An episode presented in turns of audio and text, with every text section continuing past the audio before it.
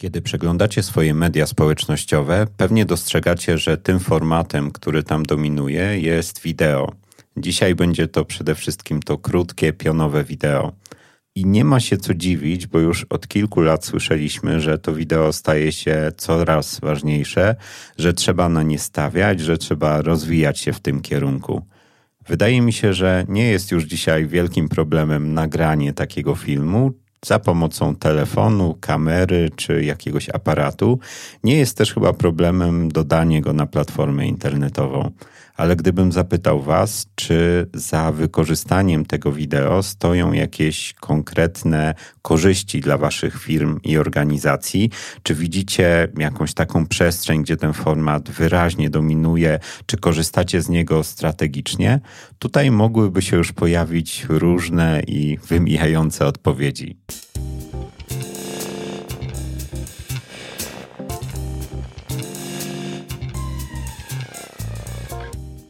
Ja się nazywam Marcin Gołąbek, a wysłuchacie podcastu Oktotok o komunikacji z misją, w którym rozmawiamy o marketingu, komunikacji, fundraisingu, organizacji społecznych i odpowiedzialnych biznesów.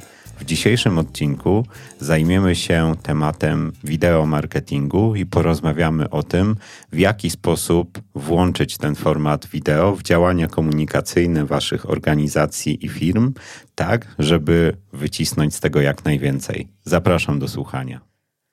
Moją rozmówczynią jest dzisiaj Natalia Klorek, specjalistka do spraw wideo w portalu dla organizacji społecznych ngo.pl.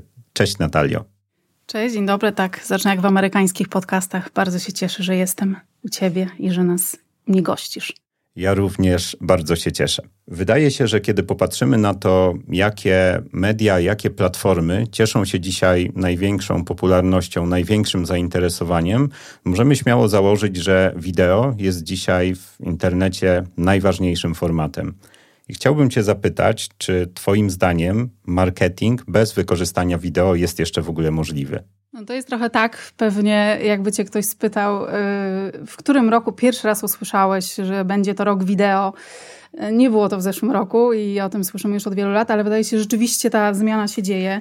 Y, I, I to wideo jest bardzo ważnym formatem. Ja widzę takie trzy rzeczy dlaczego, trzy powody dlaczego. Pierwsze to jest takie, że y, rzeczywiście wszystkie statystyki potwierdzają, że ludzie oglądają wideo i że jest to format bardzo chętnie oglądany. Te statystyki e, dotyczące szczególnie tych krótkich, pionowych formatów są jakieś wykręcone po prostu. Ja tam gdzieś ostatnio mignęło, że jeśli chodzi o YouTube Shortsy, to jest, sięgają tam dziennie 15 miliardów wyświetleń.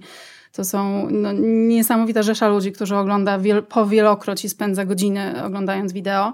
Druga taka rzecz to jest taka, że y, tak jak wspomniałeś, to co się dzieje w internecie i to, że kanały y, społecznościowe promują po prostu ten format, uznały go jakoś za ważne. Y, I algorytmy są tak ustawione, żeby to wideo nam się pokazywało. To jest też, wydaje mi się, że bardzo ważny argument, nawet jeśli tam o mówi, że zbyt agresywnie działali z pokazywaniem rolek, nie wydaje się, żeby tutaj jakaś rewolucyjna zmiana zaszła i, i coś się zmieniło. Przypominamy, Adam Mosseri, czyli szef e, Instagrama aktualnie. Tak, który y, jest odpowiedzialny za bardzo wiele zmian, które się dzieją na Instagramie, e, no ale też za to, że, że to wideo zostało uznane za taki ważny i promowany format na Instagramie. E, no ale też oczywiście mamy TikTok, mamy YouTube i YouTube Shortsy, które opierają się na wideo. No i trzecia taka ważna rzecz to jest to, że nagrywanie wideo stało się bardzo dostępne. To też wpłynęło na to, jaką ono ma rolę. Mi się wydaje, że już sobie nawet nie przypominamy czasów e, z, przed ery smartfonów, kiedy żeby e, zrealizować wideo, czy to w organizacji, czy to w firmie, musieliśmy zatrudnić zewnętrzną ekipę, mieć operatora, dźwiękowca, oświetleniowca, montażystę, słono za to zapłacić. Teraz to wideo jest w zasięgu naszej ręki. Więc jakby wracając do tego twojego pytania, no jasne, że jest tak, że możemy nie robić tego wideo, ale wydaje się, że byłoby to troszeczkę wbrew trendom i byłoby ta niewykorzystana mocno szansa. I ja mam takie skojarzenie, HubSpot wydał taki materiał ze wskazówkami dotyczącymi wideo marketingu w 2023 roku y, i powiedział tam, czy napisał, że Obecny status wideo to jest need to have, a nie nice to have. I rzeczywiście wydaje się, że prowadząc marketing, jeśli chcemy to robić jakoś tam na poważnie, docierać z naszymi treściami w internecie, trudno nie wykorzystywać tego formatu po prostu. No dobra, to wiemy już, że musimy, albo że jest to bardzo racjonalny wybór. A w takim razie, jaka jest Twoim zdaniem taka największa korzyść z wykorzystania tego wideo? No, wiemy, że ono działa, ale wideo jako format, dlaczego? No ja tutaj też no widzę kilka kwestii. Nie bagatelizowałabym tego, że y, wykorzystujemy te trendy, bo to też po prostu oznacza, że tworząc ten format wideo wpisujemy się w nie i po prostu nasze treści trafiają, dostają kop od algorytmu i trafiają do, do różnych osób, więc to też jest bardzo ważny argument za tym, żeby się zająć y, tym formatem i już samo to jest taką wartością. Y, na pewno wideo jest bardzo dobrym formatem po prostu do przekazywania treści. Jest bardzo pojemnym. Myślę, że jeszcze troszeczkę powiemy o tym, jak można je konkretnie wykorzystać, ale to, że y, tak naprawdę możemy je realizować na każdym etapie kontaktu z naszymi odbiorcami, czy to trafić do osób, które o nas nie słyszały, czy to komunikować się z naszymi klientami, czy z naszymi potencjalnymi klientami, y, publikować w różnych kanałach, to mi się wydaje, że jest bardzo, bardzo ważny argument. Trzecia taka rzecz, o której mi powiedziała, to jest to, że wideo jest bardzo dobrym nośnikiem historii. I to jest y, coś, o czym się teraz dużo mówi o storytellingu, ale mm, dzięki temu, że operujemy obrazem, muzyką, y, to, to jest coś, czego nie dostaniemy tworząc jakąś prostą grafikę, czy przynajmniej jest to trudniej zrobić. I oczywiście ten storytelling nie jest łatwy, ale realizując z jakimiś tam założeniami wideo, że chcemy nieść te emocje, a wiadomo, że przekazy, które są oparte na emocjach, po prostu są lepiej zapamiętywane i lepiej trafiają do ludzi, więc mi się wydaje, że to też jest taki mm, dość ważny argument. No i czwarta taka ważna rzecz, to może nie dla wszystkich, bo to trochę zależy od tego, też będziemy o tym mówić, od naszych grup docelowych, które sobie wybieramy, jeśli chodzi o naszą komunikację, ale y, to, że wideo jest y, dość dobrym formatem, jeśli chodzi o trafienie do młodych odbiorców. I też mi się wydaje, że my y, nie chcę powiedzieć, że w naszym pokoleniu, ale często nie zdajemy sobie sprawy, że y, młodsze osoby funkcjonują w internecie zupełnie inaczej i często dla nich media społecznościowe są takim głównym miejscem, gdzie wyszukują informacje. Jest to też główny, ale często jedyny kontakt z marką czy z organizacją.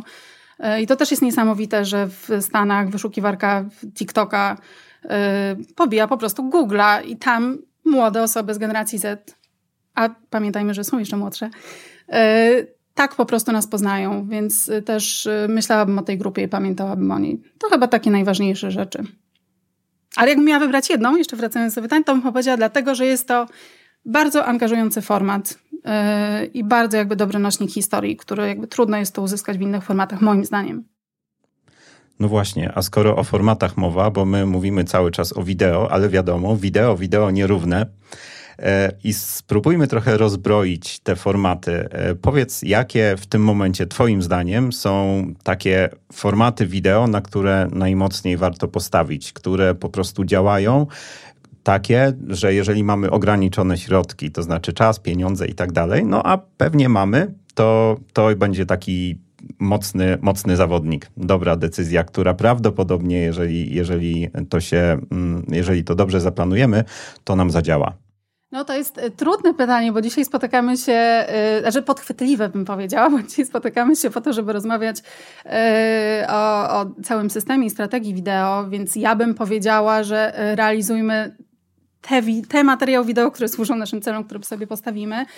W skrócie, Pewnie jakbym została podstawiona pod ścianą i miała powiedzieć, na co stawiać, jeśli chodzi o format wideo, powiedziałabym krótkie pionowe wideo, no bo to jest to, co po prostu teraz jest, tak jak rozmawialiśmy, bardzo promowane, ale też yy, chciałabym jakby zostawić naszych słuchaczy z takim przekonaniem, słuchaczki z takim przekonaniem, że e, te możliwości, jeśli chodzi ten wór, z którego możemy czerpać, jeśli chodzi o formaty wideo, jest bardzo, bardzo pojemny i żeby też nie myśleć w taki sposób, że jeśli nie czujemy się bardzo dobrze w tych krótkich formach, a już na pewno, jeśli nie czujemy się dobrze tańcząc e, do kamery i robiąc jakieś tam wigibasy do, do krótkiego audio, że znajdziemy w tych formatach coś, co może też pasować i do tego, na jakim jesteśmy etapie rozwoju organizacji, jakie mam możliwości i zasoby bo jasne, że jest tak, że te pionowe wideo są promowane, ale pamiętajmy też, że są dłuższe formy, są różne kanały. Mamy YouTube'a, gdzie, który świetnie się sprawdzi w jakichś takich dłuższych tutorialowych formatach, gdzie chcemy pokazywać naszą wiedzę czy pokazywać naszą eksperckość. Yy, możemy też pokazywać po prostu nasze działania, działania naszej organizacji, firmy, tak? Jakby co robimy, jaka jest nasza misja, kto za nią stoi, backstage, zespół. To też jest bardzo, bardzo fajny format. Yy, I pokazywanie tych naszych działań zespołu to jest coś, co też pozwala budować wiarygodność i zaufanie do naszej organizacji czy firmy. Yy, No tak, no natomiast jeśli sobie oczywiście postawimy cele sprzedażowe, to to wideo też tutaj może służyć, tak? Więc wydaje mi się, że to, co warto sobie uświadomić na początku, to jest tak, że po prostu tych formatów jest bardzo wiele yy, i warto później o tym też będziemy mówić, usiąść, zastanowić się, co z tego wybrać. I myślę, że znajdziemy, media społecznościowe są bardzo pojemne, to nie jest tylko miejsce, gdzie trzeba tańczyć, są też formaty, które służą edukacji, więc tak, myślę, że do tego bym zachęciła. O celach i o strategii rzeczywiście jeszcze porozmawiamy, ale zanim, zanim do tego przejdziemy, chciałbym zapytać o jeszcze jedną rzecz związaną z formatami. Czy jeżeli dobrze czujemy się robiąc na przykład te krótkie, pionowe wideo, to Twoim zdaniem równie łatwo będzie nam wskoczyć w jakieś bardziej, e, może zaawansowane to nie jest dobre słowo, ale w jakieś dłuższe formy, na przykład w jakieś formy eksperckie? Czy jest tak, że do różnych formatów wideo trzeba podchodzić w różny sposób i budować jakiś inny zestaw kompetencji? Kompetencji, czy jakieś inne podejście do tworzenia takich treści?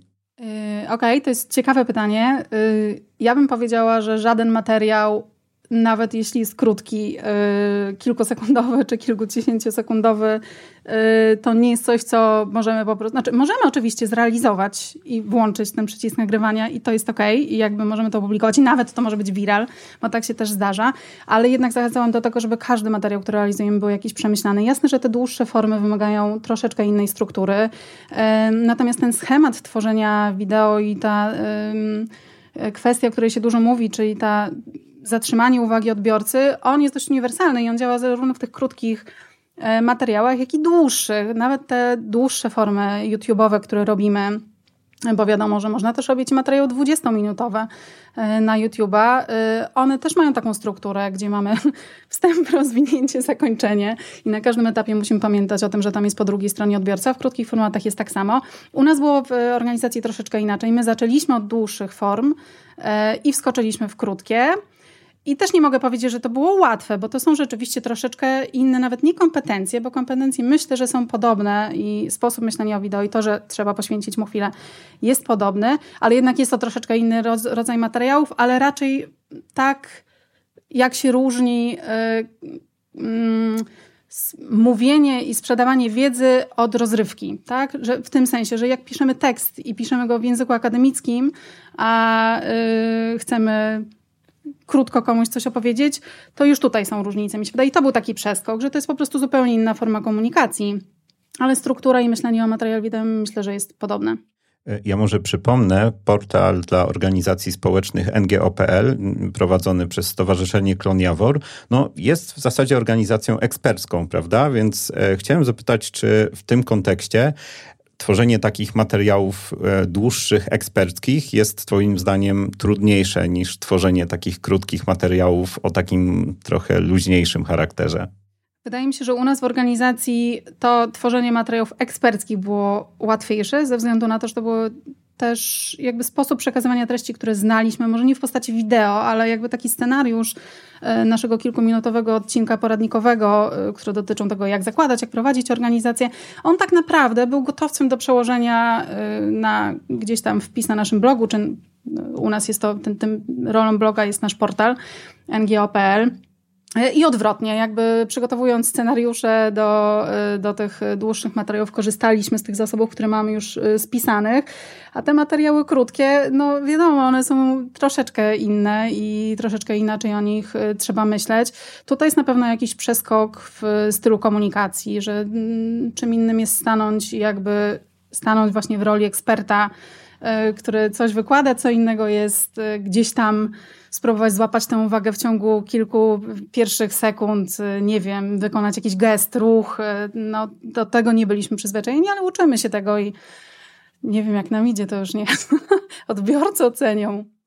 Z tego, co mówisz, wynika, że owszem, łatwo jest włączyć nagrywanie wideo w telefonie albo w jakiejś kamerze, nagrać jakiś materiał, wrzucić i to nawet może być viral, ale z tego, co mówisz, właśnie wynika, że o wiele bardziej sensownym podejściem jest zaplanowanie tych działań e, wideo, osadzenie tego wideo w całej strukturze naszych działań. Nie bójmy się tego słowa e, w strategii. I chciałem w związku z tym zapytać, jak to jest z tą strategią wideo? Czy załóżmy, że mm, część organizacji e, posiada jakąś strategię komunikacji, no i jesteśmy w takim etapie, że chcemy pójść mocniej z wideo, chcemy włączyć wideo. Jak się w ogóle zabrać do myślenia o, o tym włączaniu wideo do strategii? E, tak, ja sobie też tutaj, przygotowując się do naszej rozmowy, e, dosłownie napisałam takie zdanie: Nie bójmy się tego słowa strategia. Wydaje mi się, że też nie bójmy się, no bo jakby takie myślenie powinno towarzyszyć nam we wszystkich działaniach marketingowych, we wszystkich działaniach komunikacyjnych. Wideo jest tylko jednym z formatów, natomiast no, pamiętajmy, że tworzymy wiele treści i to powinna być podstawa yy, każdego działania, żeby nie tworzyć tego gdzieś obok, tylko jednak działamy w jakiejś tam większej strukturze. Yy, więc ja bym na pewno zaczęła od tego, żeby zastanowić się, po co w ogóle to wideo chcemy robić i do kogo. I mi się wydaje, że to jest kluczowe, zanim jeszcze yy, zajmiemy się tak bardziej splataniem tego z, yy, z organizacją i strukturą organizacji Musimy wiedzieć, jakby na czym nam zależy, co chcemy, co chcemy przekazać, jaką wartość dać. I znowu, no to jest jakby pytanie, które powinno nam towarzyszyć w wszystkich formatach, tak? Czy my chcemy bardziej dawać wiedzę, czy rozrywka, może inspirować? Y, to, to są bardzo ważne pytania. Y, no bo tak jak powiedziałeś, jakby krótko, to o czym rozmawialiśmy, krótkofalowo jasne, że można po prostu nagrać materiał i go wrzucić i on się nawet może rozejść. Natomiast no jakby przy takim dłuższym działaniu, jeśli nie chcemy się wypalić i wyprztykać w ciągu kilku miesięcy, tylko chcemy, żeby to był stały format, który nam towarzyszy w, w naszych działaniach marketingowych, no to wymaga to takiego namysłu. No i rzeczywiście kolejny krok to jest jakieś odniesienie tych naszych planów wideo do strategii całej organizacji czy to marketingowej, czy komunikacyjnej, czy sprzedażowej, oczywiście, jeśli takie mamy, ale no zakładam, że jednak e, zdajemy sobie sprawę, jak to jest istotne e, i to jest coś, co nam bardzo porządkuje później jakby działanie. Wydaje mi się, że też jest bardzo ważne, żeby dość wcześnie myśleć o tym wideo jako takim stałym działaniu naszej organizacji, które jest wplecione. My mamy na przykład strukturę, gdzie mamy kilka równoległych działów i y, bardzo mi zależało na tym, żeby wideo po prostu było traktowane jako jeden z formatów w tych działach, tak? Żeby już na etapie planowania działań gdzieś tam rocznych czy kwartalnych, miesięcznych uwzględnić też to wideo, bo wiadomo, że to jest nie tylko mój czas, i nie tylko moje zaangażowanie, nie tylko moje zasoby, ale też osób, które współtworzą to wideo. No i dopiero potem jakby następuje ta operacjonalizacja, yy, którą mi się wydaje, że może mamy jakąś pokusę, żeby szybciej w nią skoczyć. Yy, czyli fajnie by było sobie to też zaplanować w takich celach gdzieś tam długoterminowych, krótkoterminowych, rozpisać sobie to na konkretne już odcinki czasowe. Yy, no i działać, tak? Ale to jest tak, bym powiedziała, tak, na samym końcu. I jeszcze jedną rzecz chciałam powiedzieć, mówiąc o takiej strategii marketingowej. Dlaczego z doświadczenia powiem, że to jest y, ważne, żeby włączać to dość wcześnie w takie myślenie, y, nie, że jest to po prostu oderwane od całej struktury y, format. Wydaje mi się, że bardzo fajnie jest myśleć od samego początku wielokanałowo. I nie tylko jeśli chodzi o social media, tak, ale jakby to, że to wideo to może być nasz zasób, który gdzieś tam przełożymy do różnych kanałów, na różne formaty, na różne treści. Ja dam taki przykład też z życia, kiedy realizujemy nasze dłuższe formy, takie właśnie tutorialowe, poradnikowe. Taki gotowy scenariusz, czy taki konspekt, on jest naprawdę do wzięcia i do wykorzystania później w różnych innych y, formatach, tak? Czy możemy z tego zrobić grafiki, czy możemy właśnie zrobić wpis na blogu, u nas jest to news, czy ten dłuższy materiał możemy pociąć na jakieś krótsze i wykorzystać go w pionowym wideo, mimo że jego pierwszym kanałem komunikacji był YouTube i tam format jest zupełnie inny. No i druga taka rzecz, jeśli mówimy o strategii, takim planowaniu, dłuższym, a nie gdzieś y, publikowaniu pojedynczych materiałów, no to jest myślenie o naszym kontencie tak długoterminowo, tak? Żeby to nie było coś, co robimy opublikowane, koniec, mamy odhaczone, bo mamy te wskaźniki, wyznaczyliśmy je sobie w ramach naszej strategii, stwierdziliśmy, że mamy opublikować, nie wiem, cztery krótkie formy e, w miesiącu i koniec, bo jednak jest to część gdzieś tam myślenia o kontencie w ogóle i tego, jak możemy później wykorzystać. Ja jestem fanką robienia y, takich formatów evergreenowych, które możemy przypominać i bazować na nich. Y, I to też jest bardzo duże wyzwanie, ale coś, co później, no tak krótko mówiąc, się opłaca też, jeśli chodzi o naszą komunikację. Ja od jakiegoś czasu z dużą przyjemnością obserwuję działania e, portalu ngo.pl mm, w sieci, w mediach społecznościowych i rzeczywiście mam takie wrażenie, że u Was to wideo jest e, coraz ważniejsze, jest coraz wyższej jakości, jest coraz fajniejsze. E, no i pewnie w związku z tym, co mówisz, wiąże się to właśnie z wdrożeniem takiej strategii. Chciałbym Cię zapytać o to, czy po wdrożeniu takiej strategii, czy może inaczej, czy była jakaś taka zauważalna zmiana, którą mm, ty odczułaś po tym, kiedy przestaliście to robić, e, może nie ad hoc, ale mm, już według jakiejś przemyślanej, konkretnej strategii? Czy jest coś, co jakoś wyraźnie się zmieniło? Odpowiedź się wiąże z tym, kiedy my zaczęliśmy robić wideo. Zaczęliśmy je robić krótko, zanim nastała pandemia, która nam bardzo pokrzyżowała y, plany, jeśli chodzi o realizację, bo ta strategia, ona była dość wcześnie i ja też od tego zaczęłam mm, bardzo tak rzetelnie przygotowując się do e, tego, zanim zaczniemy nagrywać. Miałam bardzo konkretny plan, jak bym chciała, żeby to wyglądało. Miałam przygotowane formaty. O tym też troszkę jeszcze powiemy sobie, jak, jak warto o nich myśleć, jak się przygotowywać do tego, zanim zaczniemy nagrywać. Y, natomiast później mieliśmy, nie wiem, no półtora roku wyjętego z życia, kiedy po prostu nie mogliśmy tego robić. I ja y, w rozpaczy gdzieś, y, oprócz takiego nagrywania zdalnego, które zupełnie się różniło od nagrywania studiów, ja pamiętam, że zdążyliśmy nagrać jeden materiał w naszym gdzieś tam biurowym studiu i, i dosłownie przeszliśmy na pracę zdalną. To rozwinęło nam niektóre formy takie jak transmisje online. Myślę, że jest to doświadczenie wielu organizacji i firm. Natomiast jeśli chodzi o te e, wideo nagrywane, takie live action video, czyli takie, które nagrywamy z udziałem osoby stojącej e, przed kamerą, no to była ogromna zmiana i ogromne wyzwanie. Wtedy też na przykład zaczęłam robić animacje, bo to jest forma, którego ja w ogóle nie planowałam. Ono się też wiąże mocno z, z grafikami i ruchomymi grafikami, ale było to troszeczkę wymuszone, więc czuję, że dopiero naprawdę od niedawna jesteśmy w stanie tak w pełni e, wdrożyć e, tę strategię, którą przygotowaliśmy. E, tak, natomiast ja sobie nie wyobrażam działania bez tego, szczególnie jeśli organizacja jest większa, bo może w małych organizacjach, kiedy jest kilka osób, nie wiem, każdy jest zaangażowany we wszystko, nie ma takiego podziału, może to by zdał egzamin. W większej organizacji, gdzie jest jakaś struktura, gdzie jednak ludzie mają swoje działania i inne wskaźniki, i każdy dział ma swoją strategię, to by było naprawdę trudne. Znaczy, no po prostu, no chyba ja bym musiała realizować to wideo i wrzucać jakieś pojedyncze materiały, ale to uważam, że e, nie byłoby takie fajne, e, jak to, że pokazujemy cały zespół i wiele osób jest w to zaangażowanych. No dobra, to kiedy jest ten moment, kiedy możemy pomyśleć, że jesteśmy gotowi na to, żeby ruszać z wideo. Takim przemyślanym oczywiście. E, no tak, dla mnie to był ten moment, kiedy mieliśmy właśnie już wszystko, ale myślę, że mi się wydaje, że to też jest tak, że ja lubię mieć wszystko poukładane, więc dla mnie było bardzo ważne, żeby mieć e, właśnie tę całą pracę, o której mówiliśmy, wykonaną e, wcześniej. Natomiast no, tak naprawdę ruszyć możemy jak już mamy przygotowaną strategię, jak mamy gdzieś tam y, y, przemyślane rzeczy. Jeden krok, o którym właśnie który chciałabym jeszcze powiedzieć, to jest y, pomyślenie o tych już konkretnych formatach. Tak, jak już mamy jakby wykonaną tę pracę, kiedy mamy mniej więcej cele, mamy grupy docelowe, to nam pozwala zastanowić się, w jakich kanałach chcemy działać.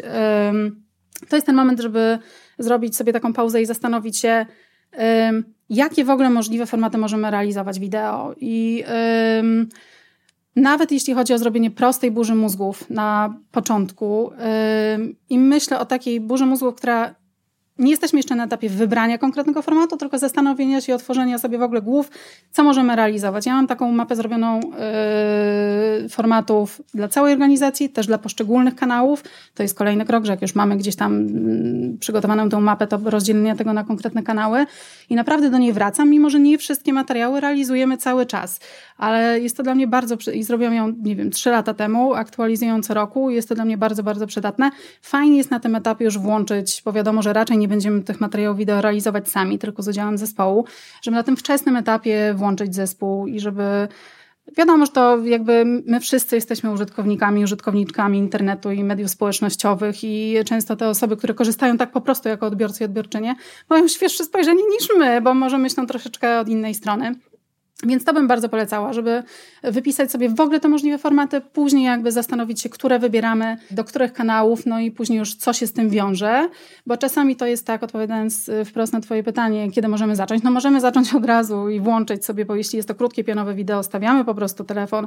Możemy to zrobić nawet w oparciu o gdzieś tam, nie wiem, regał, książkę, stanąć tylko przed światłem dziennym i jak najbardziej możemy to zrobić. Natomiast jeśli chcemy gdzieś tam robić jakieś, wyjdzie nam z tej mapy i mapowania jakieś bardziej złożone formaty albo takich, których chcemy robić więcej, no to też trzeba się zastanowić, co się z tym wiąże, czego potrzebujemy, jakich zasobów, tak? Yy, czy będzie jakąś mieli osobę, która się będzie tym zajmować oddzielnie, czy to będzie rozproszona gdzieś tam odpowiedzialność i koordynacja tego, czy każdy z członków będzie się nagrywał oddzielnie i my ich po prostu jakoś wyposażymy w wiedzę i kompetencje, choćby podstawowe w nagrywanie. Czy chcemy zainwestować w studio na przykład, tak? Czy potrzebujemy jakiegoś sprzętu dodatkowego, bo tutaj naprawdę ten format wideo jest bardzo pojemny i możemy na różnych poziomach zupełnie robić. Ale tak, to ja bym powiedziała, że to jest ten moment, kiedy już mamy strategię, mamy cele i mamy rozpisane formaty, to wtedy bym działała. Jest mnóstwo wątków i chciałbym, żebyśmy się jeszcze na moment zatrzymali przy tym pytaniu, a w zasadzie przy tym, co, co wynika z Twojej odpowiedzi. Okej, okay. mamy mm, wybrane grupy docelowe, wiemy już mniej więcej, co za pomocą tego wideo chcielibyśmy osiągnąć. Być może nawet mamy już wypisane jakieś pomysły. No i jest ten moment, gdzie za chwilę będziemy zaczynać, za chwilę będziemy tworzyć to nasze pierwsze wideo i wyobrażam sobie, że może się tutaj pojawić wiele problemów, o których w ogóle nie myśleliśmy w momencie, kiedy, kiedy pomyśleliśmy sobie, że uruchamiamy, czy chcemy włączyć do naszych działań wideo, bo to wideo trzeba czymś nagrać, bo ktoś musi stanąć przed kamerą, bo to, co nagramy, musi wyglądać przyzwoicie, bo ta wypowiedź, czy, czy ten film, który powstanie, musi mieć jakąś e, sensowną strukturę i tak dalej. I tych wątków jest dużo i zakładam, że to nie jest raczej tak, że nasz pierwszy film będzie idealny i pewnie każdy następny, jeśli będziemy robić to konsekwentnie, będzie lepszy. E, oczywiście to jest takie moje założenie, też jestem ciekawy, czy, czy, czy się z nim zgodzisz, ale chciałem zapytać o to, co jest właśnie krok wcześniej, co jest przed włączeniem tego przycisku nagrywania, czyli kiedy już mamy to wszystko mniej więcej poukładane, jak zacząć, jak wystartować, żeby rzeczywiście e, móc obserwować jakiś postęp, progres. No to jest faktycznie wiele wątków, więc chyba musielibyśmy doprecyzować, o którym mówimy, no bo y, czym innym są troszeczkę wyzwania związane z czasem, czym innym są wyzwania realizacyjne, jakby związane z tym, y, jakby z naszymi jakimiś kompetencjami technicznymi, czyli poczuciem, że je mamy na tyle wystarczające, żeby wystartować. Czym innym troszeczkę jest ta faza preprodukcyjna związana z wymyślaniem, y, więc nie wiem, czy możemy jakoś, wiesz, czy chcemy się skupić na jednym z tych wątków, Dobra, więc załóżmy, że e, jakąś strategię, jakieś pomysły na treści już mamy. Skupmy się na tym wątku e, technicznym. E, no i pierwsze pytanie, być może sprzęt. Czy od razu warto inwestować w drogi sprzęt? W jaki sprzęt warto inwestować? Czy, czy budujemy od razu studio, czy zaczynamy inaczej? Jak Twoim zdaniem zacząć najsensowniej? Bo pewnie nie ma jednej dobrej odpowiedzi. Tak, nie ma jednej dobrej odpowiedzi. Wiadomo też, że y, organizacje są bardzo różne, mają różne budżety, różne zasoby. Y, odpowiem jak każdy twórca i twórczyni kontentu. Zacznij od telefonu, w sensie zacznij od tego, co masz w zasięgu ręki, yy, bo yy, wyobrażam też sobie sytuację, że po prostu to wideo nie do końca nam się sprawdzi, albo pójdzie zupełnie inaczej niż sobie zakładaliśmy. I tak, to jest z tymi czasami, z, tymi strategiami, że to życie weryfikuje. Natomiast zdecydowanie zaczęłabym od, yy, jeśli chodzi o takie techniczne rzeczy, od telefonu. Jasne, że to też nie jest tak, jak się mówi, bo to tak świetnie brzmi, że po prostu mamy telefon i e, nagle postawimy i będziemy robić świetne, wysokiej jakości e, materiału wideo, bo tak nie jest niestety. I te aparaty też się różnią między sobą. I nie zawsze mamy taki po prostu, który ma jakiejś dobrej jakości aparat, więc to też zawsze pewnie warto sprawdzić.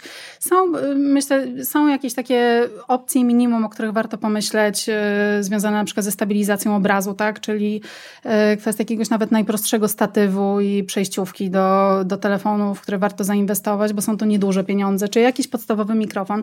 Fajne jest też to, że naprawdę te ostatnie lata i ta dostępność wideo, ale też jakby to, co co zmieniła pandemia, jest taka, że y, te sprzęty bardzo, bardzo staniały i można już znaleźć y, dobre jakościowo narzędzia do tworzenia wideo, y, które nie zeżrą naszego budżetu na początek.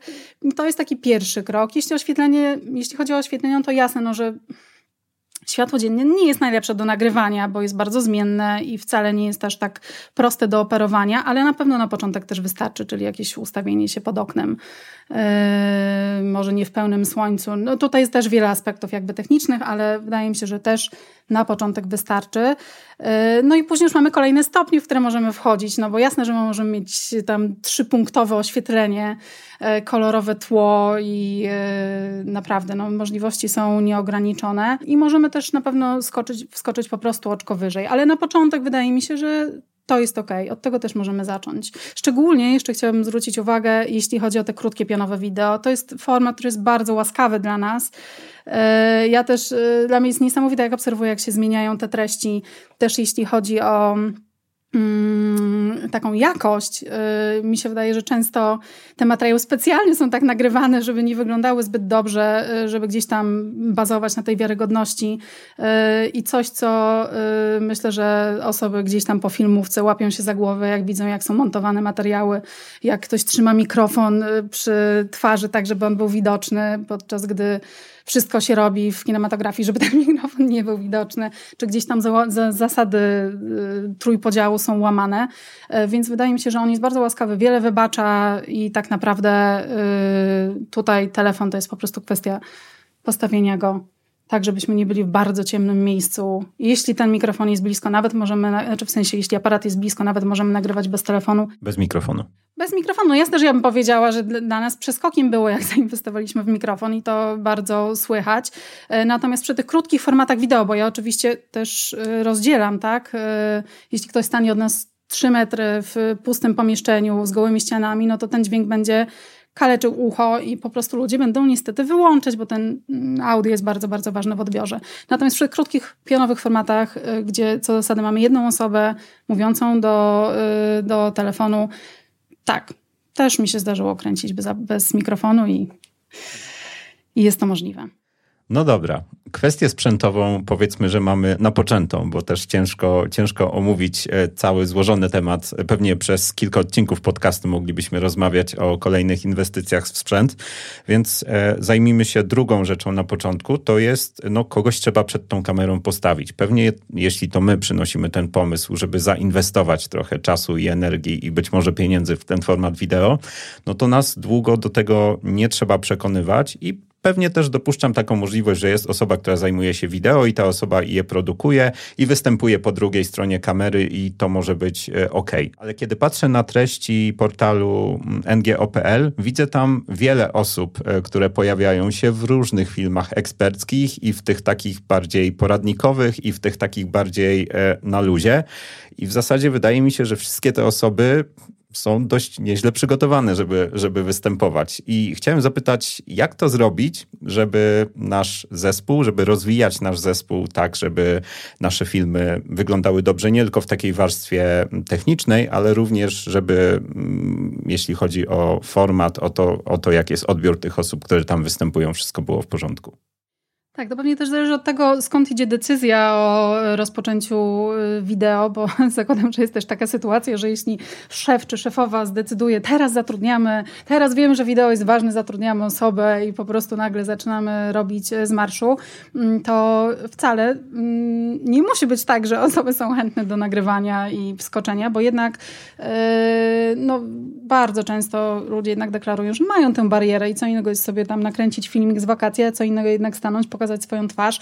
Często nie jesteśmy przyzwyczajeni w ogóle do takiej komunikacji, tak? Żeby pokazywać siebie jako zespół, gdzieś tam wychodzić i budować e, na, na naszej twarzy, pokazywać swoją twarz. Więc e, też zakładam, że to może być w ogóle trudny proces, ale na pewno proces. U nas jest tak, że rzeczywiście teraz nagrywa się bardzo wiele osób, ale wcale tak nie było na początku i zaczynaliśmy od mniejszego zespołu, e, który się nagrywał. Ja też jestem zwolenniczką nie naciskania przesadnie, bo wydaje mi się, że można kogoś bardzo zniechęcić. Szczególnie, że tak jak mówię, dla wielu osób nie jest to naturalne. Znaczy, mi się wydaje, że dla nas wszystkich nie jest to naturalne stanąć przed obiektywem, zacząć mówić. Nie ma tam drugiej osoby, do której możemy mówić. Nie jest to naturalna rozmowa, która gdzieś tam jakoś się toczy. Bardzo nie lubimy się oglądać. Yy, nie, nie, nie, się nie spotkałam jeszcze z tym, czy ja też nie było chyba materiału, z, którego bym była super zadowolona, w którym występowałam, więc też dajmy sobie luz na to, tak, że to nie musi być od razu i nie od razu wszyscy. Więc ja bym na pewno powiedziała, że proces, współtworzenie wideo, tak, żeby, zależy oczywiście znowu, jakie wideo tworzymy, ale jeśli przyjdziemy i powiemy, hej, to jest scenariusz i po prostu powiedz go słowo w słowo, tak, nieważne, czy się czujesz z tym dobrze, czy nie, to, to mi się wydaje, że napotkamy opór i to, to nie jest dobre. E, więc tak, u nas to też był proces Mm, zaczęliśmy od mniejszego zespołu. Ja bym chciała teraz bardzo w ogóle serdecznie pozdrowić osobę od nas zespołu i podziękować, bo to jest też bardzo pomocne, tak? Jak mamy osoby zaangażowane, które wierzą w ten format i go rozwijają razem właśnie z osobą, która jest odpowiedzialna za Y, za tworzenie. Więc y, u nas jest tak, że to zależy. Czasami jest tak, że te scenariusze tworzymy razem. Też zależy od tego, w jakim jesteśmy momencie, kto ma więcej zasobów. Tworzymy bardzo różne materiały, tak? My mamy dział, który zajmuje się badaniami, mamy dział poradnikowy, mamy dział publicystyczny, więc te formaty naprawdę bardzo się różnią. Do tego dołożyliśmy materiał, który ja tworzę, czyli takie bardziej luźne z przymrużeniem oka na Instagrama. Mm, yy, więc też oczywiście ten zespół może być włączony na różnych etapach, tak, i w różnym stopniu, ale na pewno bym zadbała o to, żeby był włączony e, też na poziomie działów poszczególnych. Pewnie. Ja rozumiem, że to proces, no ale załóżmy, że widzimy, że jest siła w tym naszym zespole i bardzo chcielibyśmy wykorzystać tę siłę, czyli namówić kogoś, czy sprawić, żeby zaczęły powstawać takie filmy. E, I oczywiście, ja rozumiem, że możemy dochodzić do tego, żeby one były coraz lepsze, ale nie wiem, być może jest coś takiego na samym początku, co moglibyśmy zrobić, żeby po prostu poszło, żeby nagrać ten pierwszy film, żeby było łatwiej, żeby, żeby to było trochę lepsze. Czy masz może taką złotą radę? No ja bym chyba naprawdę zaczęła od y, wybrania osoby, które najbardziej, czy osób, które najbardziej czują ten format, y, bo wydaje mi się, że y, no, strzelimy sobie w stopę, jak tak jak powiedziałam, zmusimy kogoś, czy będziemy próbować wywrzeć na jakimś presję, żeby się nagrywał. I jak zaczniemy od tego i też później będziemy oglądać, też zobaczymy na przykład, że materiał przynosi nam na przykład zasięgi, tak? albo nie wiem, przejścia na stronę, e, to też może będzie moment, e, kiedy inne osoby się do tego przekonają, więc od tego bym chyba zaczęła, jakby od e, wybrania osób, które jakoś czują, że to jest ten moment, że czują, że mogą stanąć, nie mają z tym problemu, nie mają przesadnej tremy, a nawet jeśli mają, to są w stanie ją po prostu pokonać i wydaje mi się, że to może pójść. No i też tak jak mówiłam, krok wcześniej, tak? Jakby jeśli na dość wczesnym etapie rozmawiamy o wideo jako części strategii całej organizacji, e, dość wcześnie jakby wplatamy ją w sposób, w jaki działamy, kierunki, w jakim idziemy, nie wiem, kanały, w jakich działamy, no to też powinno być prościej, no bo jeśli mamy nie jest to narzucone z zewnątrz, tylko jest to część po prostu tego, co przyjęliśmy, e, no to też jakby powinniśmy to później robić po prostu, mówiąc w skrócie. Okay, nagrywamy swoje pierwsze wideo, później spędzamy następny tydzień na montowaniu, cyzelowaniu, dopieszczaniu tego naszego produktu. Wrzucamy na TikToka, na YouTube'a, czy w zasadzie na jakikolwiek inny kanał. No i 30 wyświetleń. I pewnie spada wtedy entuzjazm. I chciałem zapytać, jak dużo czasu powinniśmy sobie dać, żeby w ogóle sprawdzić, czy to ma sens? To wydaje mi się, że znowu krok wcześniej. No pytanie, co to znaczy ma sens, bo to jest jakby ogromne wyzwanie dla wszystkich osób, które działają y, w social mediach i w różnych kanałach społecznościowych, czy w ogóle w internecie. No jakie mamy te widełki, co to znaczy, że coś poszło dobrze, a coś poszło źle.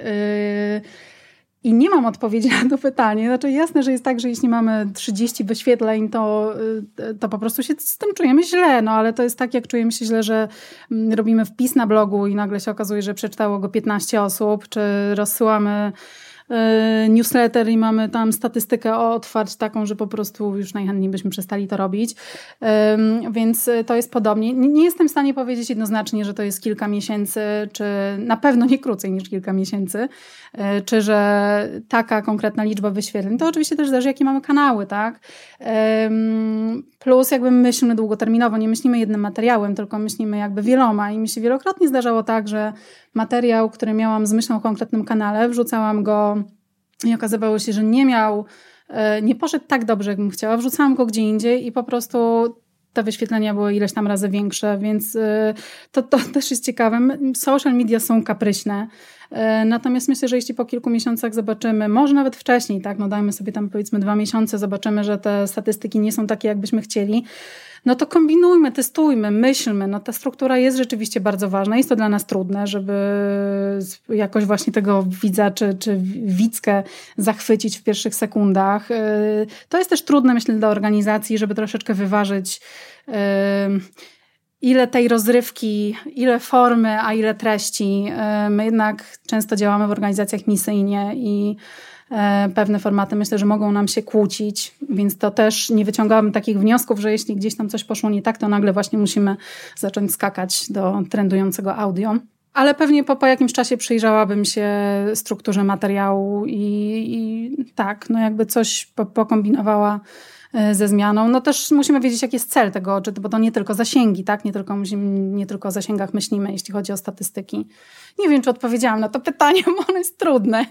Ale... Je, jest trudne, tak. Oczywiście pytałem tutaj, pytałem tutaj o Twoją opinię, no ale rzeczywiście jest tak, że w przypadku marketingu treści bardzo często pojawia się taka rekomendacja, że musimy dać mu trochę czasu, że nie możemy stworzyć jednego filmu, napisać jednego wpisu na blogu, czy e, wysłać jednego, jednego newslettera, liczyć na to, że od razu będą efekty. Więc po pierwsze, ta perspektywa kilku miesięcy, o której powiedziałaś, jest e, moim zdaniem takim uczciwym spojrzeniem na sprawę. No a po drugie, powiedziałaś też o tym, że jeżeli coś nie działa, no to zaczynamy się zastanawiać nad kanałami, nad strukturą tego materiału, nad tym, co zrobić, żeby, żeby było inaczej, więc ja czuję się taką odpowiedzią jak najbardziej e, usatysfakcjonowany.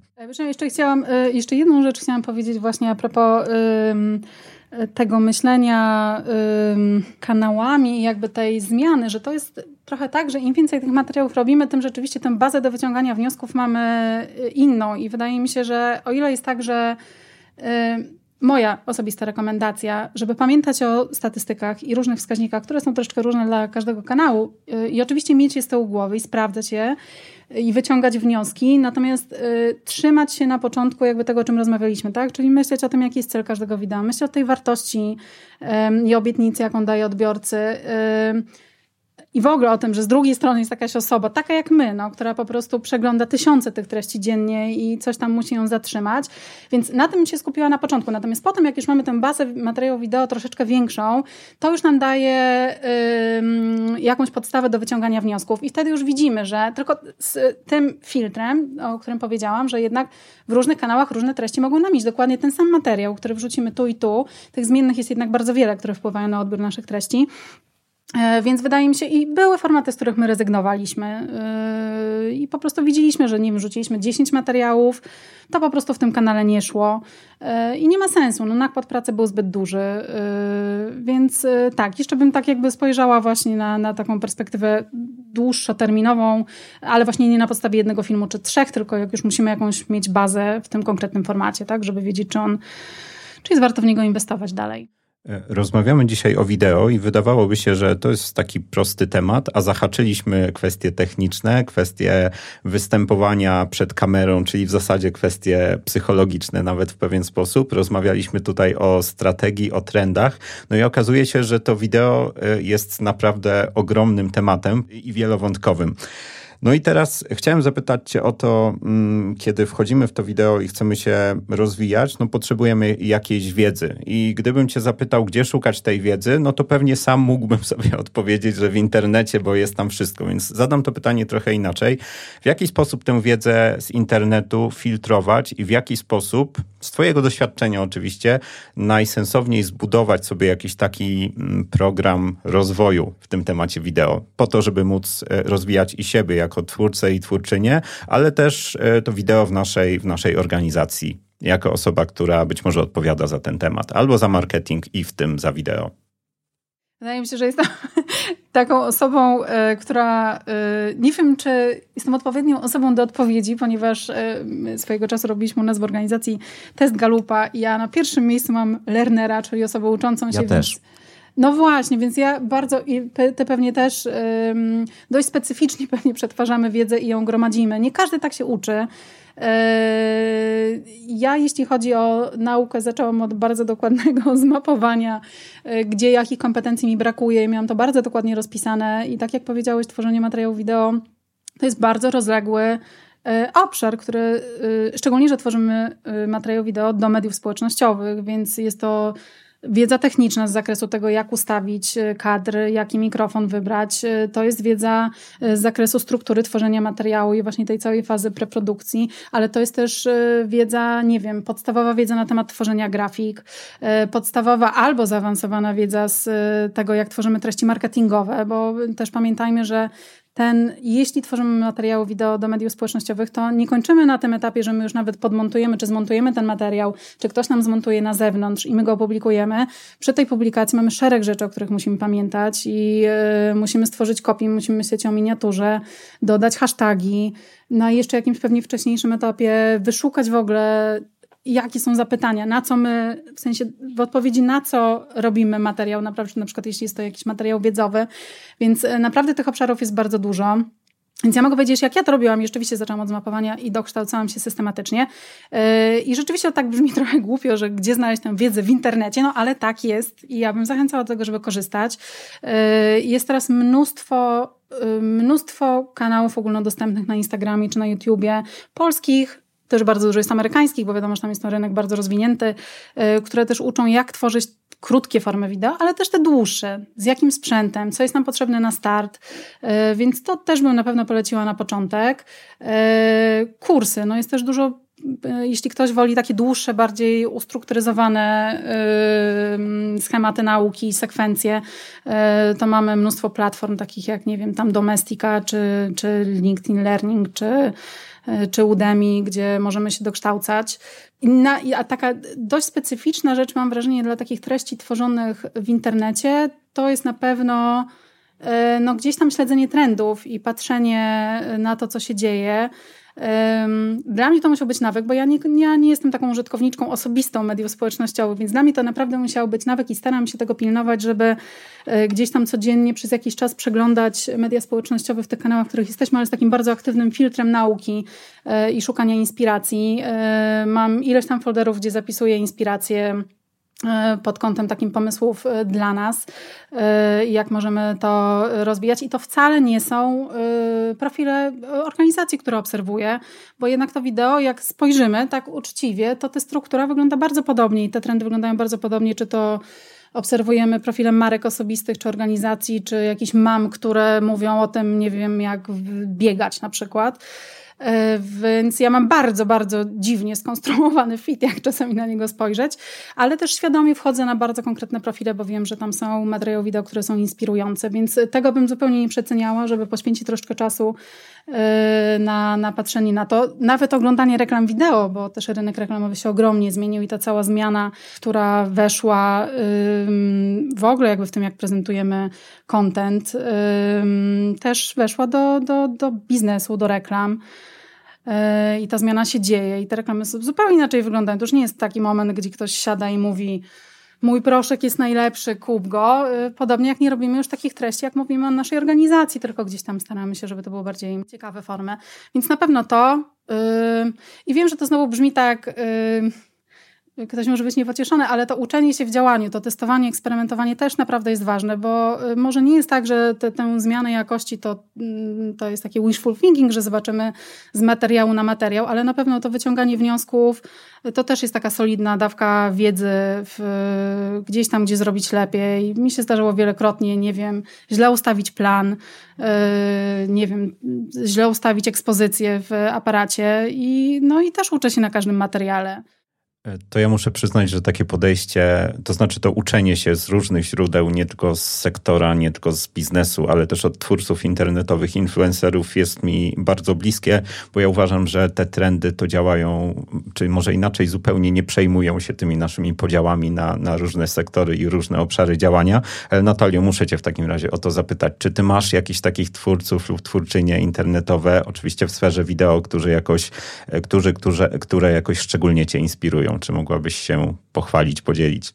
Wiesz co, ja naprawdę mam ich mnóstwo i yy, troszkę inne treści obserwuję, jeśli chodzi o dłuższe formaty, takie wiedzowe, yy, bo to też jest naprawdę duża sztuka zrobić dłuższy materiał yy, i też się tego uczymy, tak żeby nie znudzić tego widza, który jest właśnie przyzwyczajony często do krótkich form, więc troszeczkę inne, innych twórców obserwuję na YouTubie i też często jest, zwróć uwagę, tak, ja sobie jak mam czas, to jak zaczynam obserwować nowego twórcę, Wchodzę sobie na jego inne kanały i często jest tak, że jeśli twórca skupia się na YouTubie, to mało jest go na przykład na Instagramie, albo wrzuca gdzieś tam przypadkowo, znaczy no może nie przypadkowe, ale te rzeczy, które przygotował na YouTube Shorts, więc też y, to są troszeczkę inni twórcy, ale ja bym chciała może powiedzieć o tych, bo ja wiem, że to jest y, y, często traktowane jako takie duże wyzwanie ta, ten obszar kompetencji technicznych, jakby tego jak w ogóle, jaki sprzęt, to jest chyba jedno z najczęściej pojawiających się pytań, więc ja chciałabym wspomnieć o kilku takich profilach, polskich, y, które uczą tego, jak robić pionowe wideo. Myślę, że od tego można zacząć. To jest między innymi Video Teacherka, White Rocks, Natalia Ostory. To są wszystko yy, twórczynie, które wiele rzeczy uczyły się na własną rękę i przechodziły przez to samo, więc mówią troszeczkę z takiej perspektywy y, na takim bardzo często basicowym poziomie. Tak, więc to bym chyba powiedziała, jeśli chodzi o tę, tę część wiedzową, jeśli chodzi o inspirację. Yy, nie, nie ma tak wielu organizacji, y, które warto obserwować. Ja się z tym bardzo borykam, ale nie tylko jeśli chodzi o Polskę, mam wrażenie. Jest, y, no, nie znalazłam zbyt dużo, mówiąc wprost, inspiracji. Mam kilka profili, które obserwuję, między innymi Greenpeace Polska, czy, y, czy Sektor 3.0, czy Demagog, no może nie organizacja, ale jakby zbliżony profil działania, więc y, to też bym, y, to też bym zaczęła. Natomiast no, oczywiście z tymi algorytmami, szczególnie na TikToku czy na Instagramie jest tak, że one nam podsuwają te treści z którymi wchodzimy w interakcję, więc jak już po prostu zaczniemy wyszukiwać, przestaną nam się pojawiać tam te kotki stukające w klawiaturę, tylko zaczną nam się pojawiać ciekawszy, ciekawsi twórcy, to też bym tak korzystała. Na przykład ja bardzo często korzystam z y, podpowiedzi, y, kogo zaobserwować w dalszej kolejności, tak? Na przykład na Instagramie. Naprawdę zaczęłabym od powpisywania, korzystałabym z tych lupek, wyszukiwarek i szczególnie na YouTubie, gdzie jest bardzo dużo właśnie takich tutoriali, E, myślę, że będziemy usatysfakcjonowani. Też musimy zobaczyć, czy styl jakby prowadzenia danego kanału nam odpowiada, bo ja zdarza się, że zaczynam kogoś obserwować, a później po prostu totalnie to do mnie nie trafia. To nie jest mój sposób uczenia się, to nie jest styl komunikacji, który ja lubię, więc e, tak bym powiedziała. My oczywiście opublikujemy te profile, które wymieniłaś Natalio w, odcink- e, w notatkach do tego odcinka, także gdyby ktoś chciał sprawdzić, kto inspiruje Natal- Natalię Klorek, gdzie Natalia szuka inspiracji, będzie można, będzie można sprawdzać, e, sprawdzić sobie to w tym miejscu. W takim razie na koniec Natalio opowiedz proszę, gdzie można obserwować efekty Twojej pracy, gdzie można oglądać e, Wasze treści. No ja zachęcam do wszystkich naszych kanałów, bo my y, też oczywiście podjęliśmy różne strategiczne decyzje co do tego, w jakich kanałach jesteśmy. To wideo jest w większości naszych mediów społecznościowych i w samym portalu, więc na pewno YouTube to jest, to jest kanał, który ja bardzo, bardzo lubię i jest dla mnie dużą frajdą go rozwijać, choć oczywiście jest jakieś wyzwanie znaleźć na niego czas. Instagram to jest taki drugi kanał, gdzie gdzieś tam staramy się być na bieżąco z trendami. E, jesteśmy też na Facebooku, y, mamy też kanały na LinkedInie, nawet dwa, i na Twitterze, więc tam też warto zaglądać. Wszędzie nas pewnie wyszukacie przez y, portal NGO czy portal ngo.pl, więc bardzo gorąco zachęcam do zaglądania. Bardzo dziękuję. Ja też zachęcam. Dzięki wielkie za rozmowę. Dzięki wielkie za rozmowę i za zaproszenie. Ja bym na koniec chciała powiedzieć jeszcze jedną rzecz. Szczególnie na YouTubie migają mi czasami takie materiały, czy w 2023 roku warto jeszcze założyć kanał na YouTubie, czy warto w ogóle wchodzić w ten świat. To ja bym chciała powiedzieć, zachęcić do tego, że ja mam wrażenie, że ten pociąg jeszcze nie odjechał i to jest tak nowa rzecz. Tworzenie wideo jest tak dynamiczna. Y, I to jest tak świeża sprawa, y, że naprawdę warto, jeśli nam się wydaje, że gdzieś tam to przegapiliśmy, i gdzieś tam już inni odpalili, to naprawdę pamiętajmy, że te krótkie formy szczególnie, y, czy, czy na YouTubie, na YouTube Shorts, czy na TikToku, to jest kwestia ostatnich tam kilku lat i jest tam miejsce dla nas. Jeśli dobrze się zastanowimy, co chcemy pokazywać, jak to wykorzystać, to y, myślę, że warto tam skoczyć. Dziękuję. Dziękuję bardzo. To już wszystko na dzisiaj. Mam nadzieję, że rozmowa, której wysłuchałyście i wysłuchaliście, była dla Was ciekawa, inspirująca i być może weźmiecie z niej coś dla siebie. Jeżeli się podobało, bardzo prosimy o zaobserwowanie, zasubskrybowanie naszego podcastu na Spotify, Apple Podcasty, Google Podcasty czy na jakiejkolwiek platformie nas słuchacie. Dzięki temu nie tylko nie przegapicie następnego odcinka, ale też pomożecie nam docierać do większej liczby osób, którym mogą się spodobać nasze treści. Będziemy też wdzięczni za Wasze recenzje i oceny, najlepiej 5 gwiazdek. Zachęcamy też do tego, żeby do nas napisać z sugestiami, uwagami czy pomysłami na kolejne odcinki. Dzięki, do usłyszenia.